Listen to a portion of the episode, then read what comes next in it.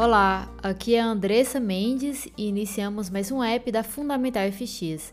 E nosso objetivo é te ajudar a entender os principais catalisadores que movem as moedas. Hoje tivemos a reunião do FONC e foi o grande evento esperado pelo mercado nessa semana. Inclusive, abordei no podcast sobre a principal oportunidade da semana lançado no domingo. E falando sobre a reunião, o presidente do Fed continua a acreditar sobre a inflação ser em grande parte transitória e que não há necessidade de conversar sobre a mudança na política monetária. Mas na reunião de hoje, algo chamou nossa atenção.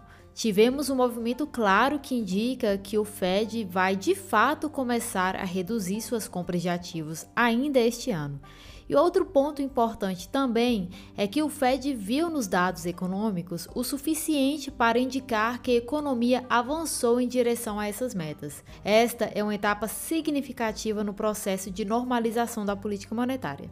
E são esses detalhes que o mercado tanto esperava e, na nossa opinião, é otimista para o dólar americano.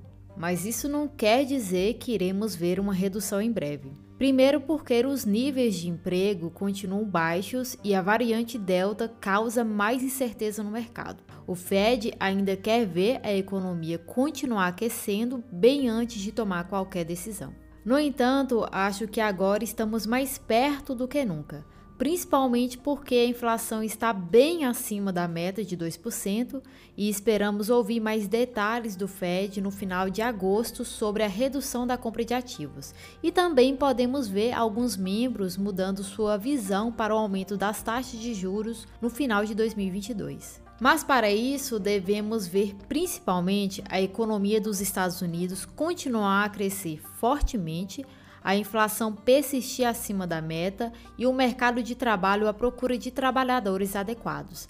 Acreditamos que o Fed não se tornará mais um fator negativo para o dólar nos próximos meses, mas continuamos atentos ao desenrolar da recuperação global e outros fatores externos que podem limitar a força da moeda. Por fim, mantemos nossa visão otimista à medida que estamos mais próximos da normalização da política monetária e a recuperação dos Estados Unidos continuar consistente.